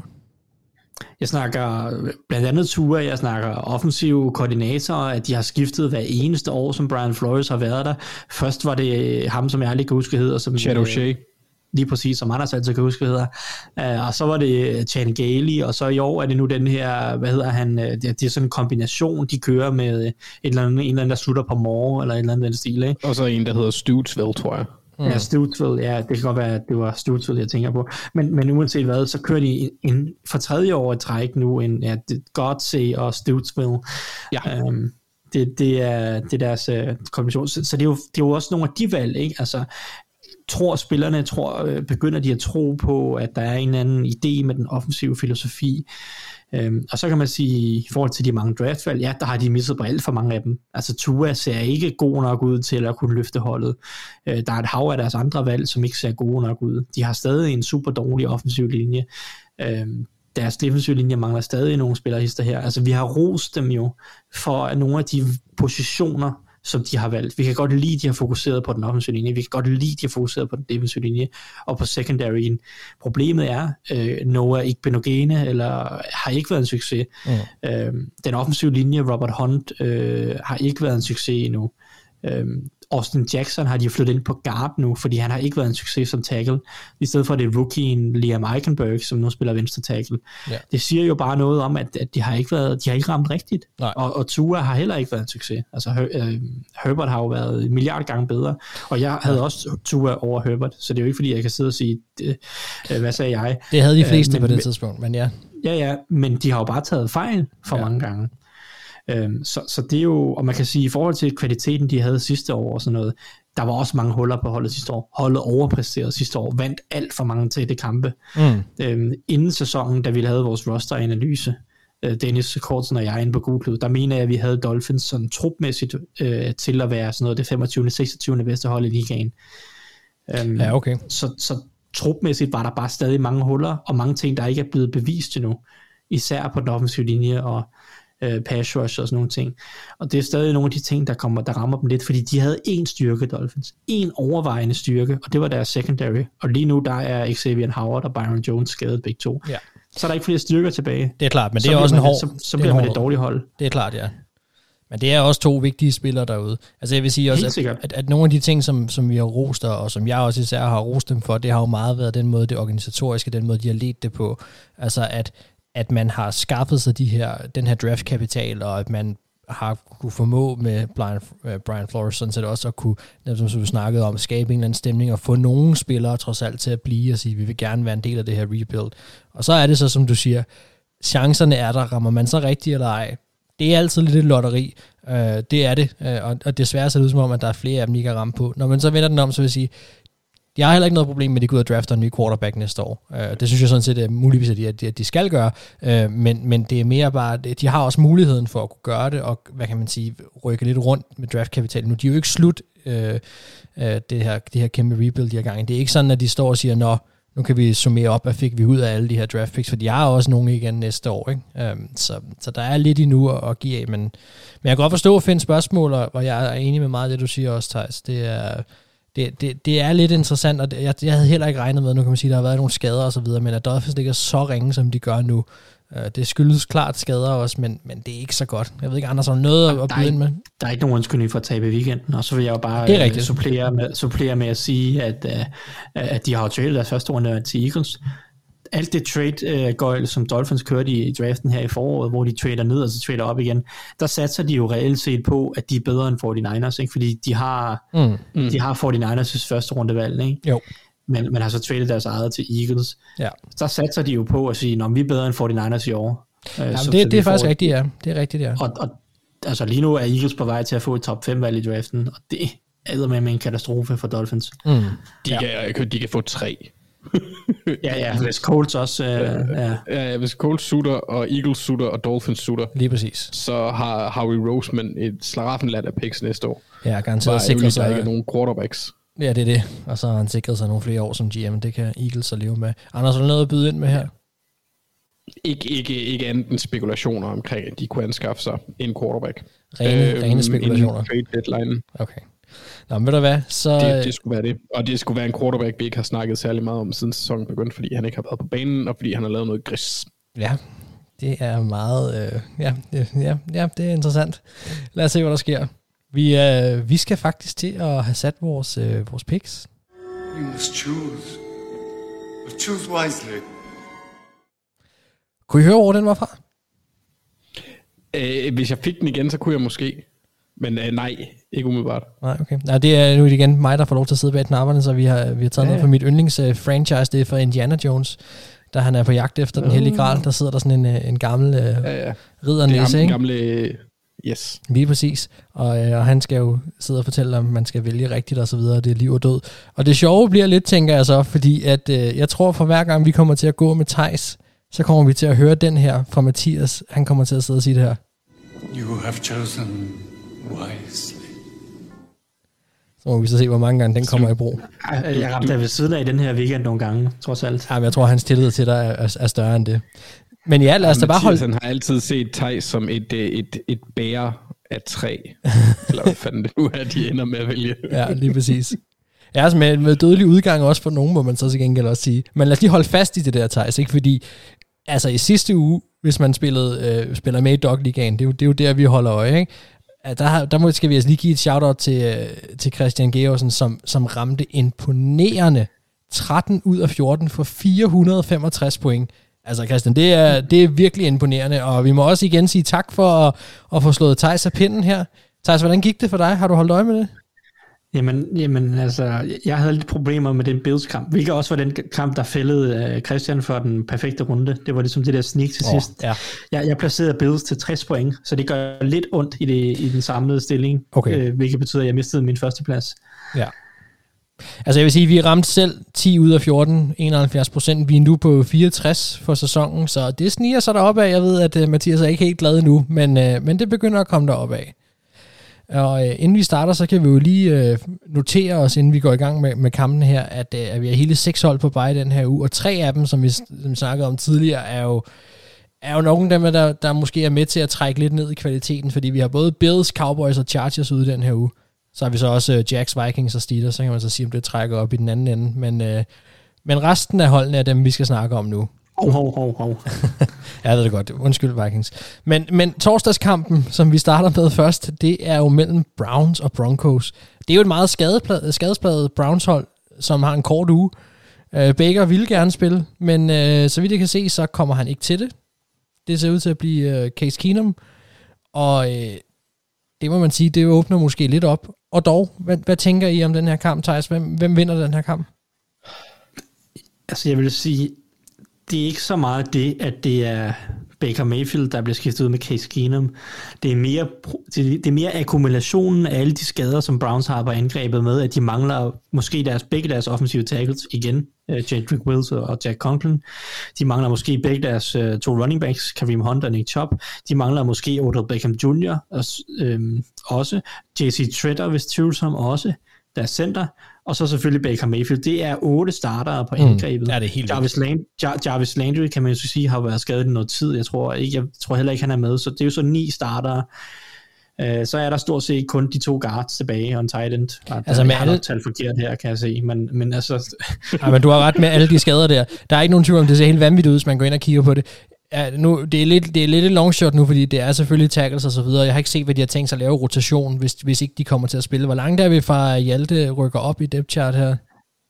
Nå, men hvis DC Tretter er ude, så vil jeg gætte på, at Hjalte måske kun er en skade mere på indvendt, altså indvendigt fra, fra at skulle spille. Men altså, det, det er jo ikke til at sige. Det kommer Nej. lidt an på, hvordan de vurderer det hele.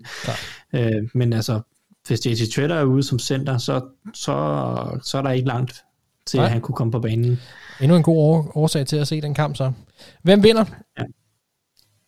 Jamen altså, jeg havde lyst til at tage Brown stadigvæk, fordi jeg, jeg er ikke sikker på, at Case Keenum er markant dårligere end Baker Mayfield nødvendigvis i sådan en kamp her, hvor, hvor et, altså, hvor modstanden ikke er top. Uh, men jeg tror faktisk, jeg, jeg tror faktisk, jeg har lyst til at gå med Broncos, fordi jeg er ikke sikker på, at, at altså, der er godt nok mange skader. Det, ja. det er jo Donovan Peoples-Jones mod verden, altså. Det er det, ja. Dimitri Felton slander. Hvad siger du, Anders? Altså, så, så jeg tror, jeg tager Broncos. Det bliver jeg... Det, Jamen, jeg synes, det, jeg synes, det er fair nok. Jeg altså, har bare sådan en eller anden fornemmelse af, at, øh, at, øh, at, at, ting, altså, øh, at der er noget galt in the state of Colorado. Øhm, Jamen altså, Broncos er, jeg, de er da super dårlige. Det er der ikke nogen tvivl om. Jamen, jeg, jeg, jeg føler også bare, at de har mistet troen på et eller andet, og så er deres an, angreb er ikke eksplosivt længere. Øhm, så jeg, jeg, går, jeg går med Browns, og det, jeg, jeg er ikke sikker, at jeg kan følge alle Thijs' pointer. Jeg tror bare, at de bedre coachet hold vinder. Ja. Jeg hopper med på Browns også. Uh, jeg tror heller ikke, at nedgraderingen bliver så stor faktisk fra uh, Baker til, uh, til Keenum. Specielt ikke, hvis Baker var uh, ikke på toppen. Jeg synes, han har ikke, jeg synes ikke, han har spillet nogen særlig god sæson i forvejen. Så hvis han er bare... Smel, hans, sm, hvad siger du? smelter vi nu, Mark? ja, det er jo så det allerede nu. Først, det kan være, at Mathias smelter. Det er nok bare nærmere sådan, der. Ja, det, det, det, det er ham, der er øh, den sammenlignelige med nazisterne i Indiana Jones. Ja, det skulle måske lige tænke lidt mere over. Men ja, okay, vi, jeg tror, vi, jeg tror, vi hopper videre til, til søndagskampene. Og så siger vi uh, Panthers Giants. Panthers, der er 3 og 3, og Giants, der er 1 og 5. Hvad siger vi her? Det, det, skal, det skal vi lige have klippet, tror jeg. Det skal vi lige have bondet. Anders, kan du trække vejret? Hvem vinder? Panthers Giants? Uh, men det er jo kampen om, hvem der kan sutte mest på quarterback. Hold da op. Mindst, undskyld. Uh, puha. Jeg, øh, jeg synes godt nok, at nu snakkede om at luften, der er gået af ballonen. Det er da også i den grad sket for Panthers. Um, De fik da lige trykket det sidste ud i en overtime, men ja. Men det er også bare Vikings, der spiller op til deres, eller ned til deres modstandere. Ja, det gider jeg ikke snakke om. De er på bare. Øh. Så videre, men ja. Nej, nej, men Vikings vil bare ikke have, at dit øh, øh, hjertehelbred er godt. Nej, det tror jeg Øh, ikke. puha, jeg synes faktisk, den er svær. Øh, nej, men jeg, jeg, må, jeg må gå med Panthers igen med det bedre coachet hold. Og, altså, jeg kan sagtens se en situation, hvor Giants faktisk kan vinde den her kamp. Fordi Daniel Jones, han har i perioder lignet en quarterback i år. Ja. Det gjorde han ikke i weekenden. Thijs, uh, er der lidt spice i Det var dig? Uh, nej, nej, det er der faktisk ikke, Nej. tror jeg. jeg. Jeg går også med Panthers, men jeg er enig med Anders. Det jeg kan sagtens blive en Giants sejr. Jeg er overhovedet ikke komfortabel med det, men jeg bliver nødt til at gå med Panthers stadigvæk. Okay, jamen øh, jeg går også med Panthers. Så skal vi videre til et, øh, til et øh, rivalopgør. Vi skal til Jets Patriots. Det er så gang en hæderkronet øh, opgør. Man så Rex Ryan på den ene side, og, og Bill Belichick på den anden, og, og Brady, og jeg skal komme efter dig, Daryl Reeves og så videre. Nu er vi efterladt med et hold, der er 1 og 4 og 2 og 4 på den anden side, og der er ikke rigtig nogen af dem, synes jeg, der ser ud til at, at få det til at fungere. Hvem, øh, hvem kommer ud af den her kamp, Anders, med en sejr? er virkelig fristende at sige Jets for at være spicy, men så i sidste ende, så det tror jeg nu alligevel heller ikke rigtig på. Dertil er, er Patriots godt. Altså igen, jeg vil sige det samme, altså, de får godt trænet. Øhm, Ja, Bill han tror plejer på, at at æde Jets. Patriots vinder. Ja. Men jeg kunne også godt se en, en kamp, hvor Jets faktisk har lært af det første nederlag. Særligt uh, Zach Wilson har lært af det. Det er, det er spark med tæt, at de møder hinanden så hurtigt. Ja, det må man sige. Hvor at fordi Wilson er helt klart den quarterback, der har mest potentiale i den her. Så hvis han ikke laver dumme fejl, så har de muligheden for at kunne straffe Patriots relativt voldsomt. Men jeg er ikke der, hvor jeg tror på, at det sker endnu. Nej. Men, øh, så jeg tager Patriots. Men hvis Jets vinder, så tror jeg, det er derfor. Så smider jeg lidt spice på bordet og siger Jets. Så får du lov til at afgøre det, Thijs. Nå, jamen, altså, det kan du godt pakke væk igen. Jeg tager Patriots, så det, det er jeg egentlig ikke så meget tvivl om. Så lukker vi den der. Så har vi det den kamp. du som Browns ja. sidste uge. Ja. Ah, det, jeg tror ikke, jeg sagde, at jeg ikke var i tvivl. Jeg tror bare, jeg sagde, at jeg hele tiden, oh. he, hele ugen været overbevist om, at jeg ville tage Browns. Mm-hmm. Det er godt at høre noget selvsikkerhed. Uh, og Mathias, han, uh, han smelter ikke nogen steder. Uh, Chiefs og Titans er den kamp, vi skal snakke om nu. Det var den, vi havde uh, som en af de kampe, vi talte om her tidligere. Og også en af, jeg vil næsten tillade mig at sige, den bedste kamp, vi har den her uge. Um, hvem vinder den? Altså, jeg synes den er, jeg synes sgu, den er svær, faktisk, hvis jeg selv skal lægge ud her, fordi det er, jeg, jeg, tør, jeg, jeg tror simpelthen, jeg tager Titans, og det er, det er simpelthen fordi, det er så ringe, det forsvar hos Chiefs, hos Chiefs lige nu, og at jeg, det, det, det er det trehovede monster, som, som Titans skal stille på banen, det er godt nok, øh, det tror jeg godt nok bliver en mundfuld. Øh, og så kan det godt være, at det bliver en højt scorende kamp, fordi at Mahomes skal nok sætte point på tavlen, men i sidste ende, nej, jeg, jeg tager simpelthen Titans. Hvad, hvad siger du, Thijs? Jeg må, jeg må nok skuffe dig her, og så jeg, jeg, jeg går med Chiefs den her gang, og nu har jeg ellers øh, valgt imod Chiefs en, en to-tre gange i år. Men jeg går med Chiefs den her gang, fordi jeg føler, at Titans bare er lidt mere til at tale med end, end Chargers og, og Bills er, og nu tror jeg, at Mahomes er træt af at tabe de her store kampe, så nu går han ud, og så smider han lige sit A-game på bordet, og så kaster han for 427 yards og fem touchdowns. Ja. Anders, hvem siger du? Chiefs. Bum. Så kører vi med Chiefs. Det er nok også det mest fornuftige valg. Uh, det må jeg jo så også sige, men, uh, men vi får se. Jeg kunne egentlig godt se den gå begge veje, men jeg, jeg vælger, at øh, mit had til Mike Rabel skal vægte højest. Ja, det forstår jeg også godt. Det er, det er jeg godt klar over, det er, det er inderligt. Uh, det kan jeg godt uh, mm. genkende til med en, med en vis herre i Giants også. Men jeg har lidt en dieren, må jeg så bare sige her igen, omkring, uh, omkring den her Titans sejr, det er derfor. Vi hopper videre til uh, football-team mod Packers.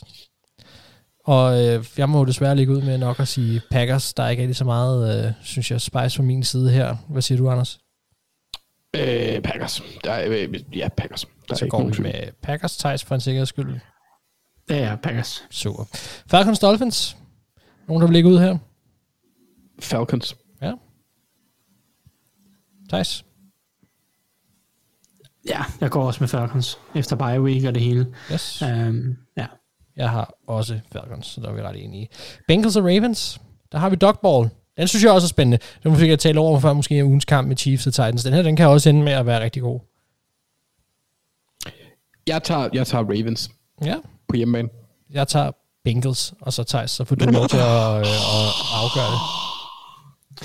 Du er dejligt spicy i dag, Mark. Det kan jeg godt Han, mærke. han fedter for Mathias, gør han. Nej, og det er simpelthen fordi, det fik jeg også sagt sidste gang, jeg, har- jeg er begyndt at være mere komfortabel med at vælge uh, Bengals. Jeg synes, jeg ser nogle gode ting fra dem.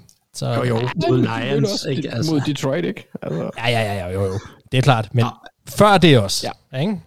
yes. ja, altså, jeg lukker den i hvert fald bare og siger Ravens. Og det, det, Yes. det har jeg rimelig ro i maven med. Godt. Så hopper vi videre til Lions og Rams. Skal vi bare sige Rams? Ja, Ja. 200. Yes. Ja, det må jo være den mest sikre af dem alle sammen. Eagles Raiders. Stafford Revenge. Ja, det må man sige. Det bliver, det bliver nok bare... Jeg, synes, der er næsten... Er Stafford Revenge, Donald Revenge. Uh, den, er, den er næsten lige over, ikke? Um, nå, Eagles Raiders. Ikke en sneaky, sneaky god kamp måske. Den er også en af de senere kampe. Hvad, hvad siger vi her? Jeg har Raiders, tror jeg.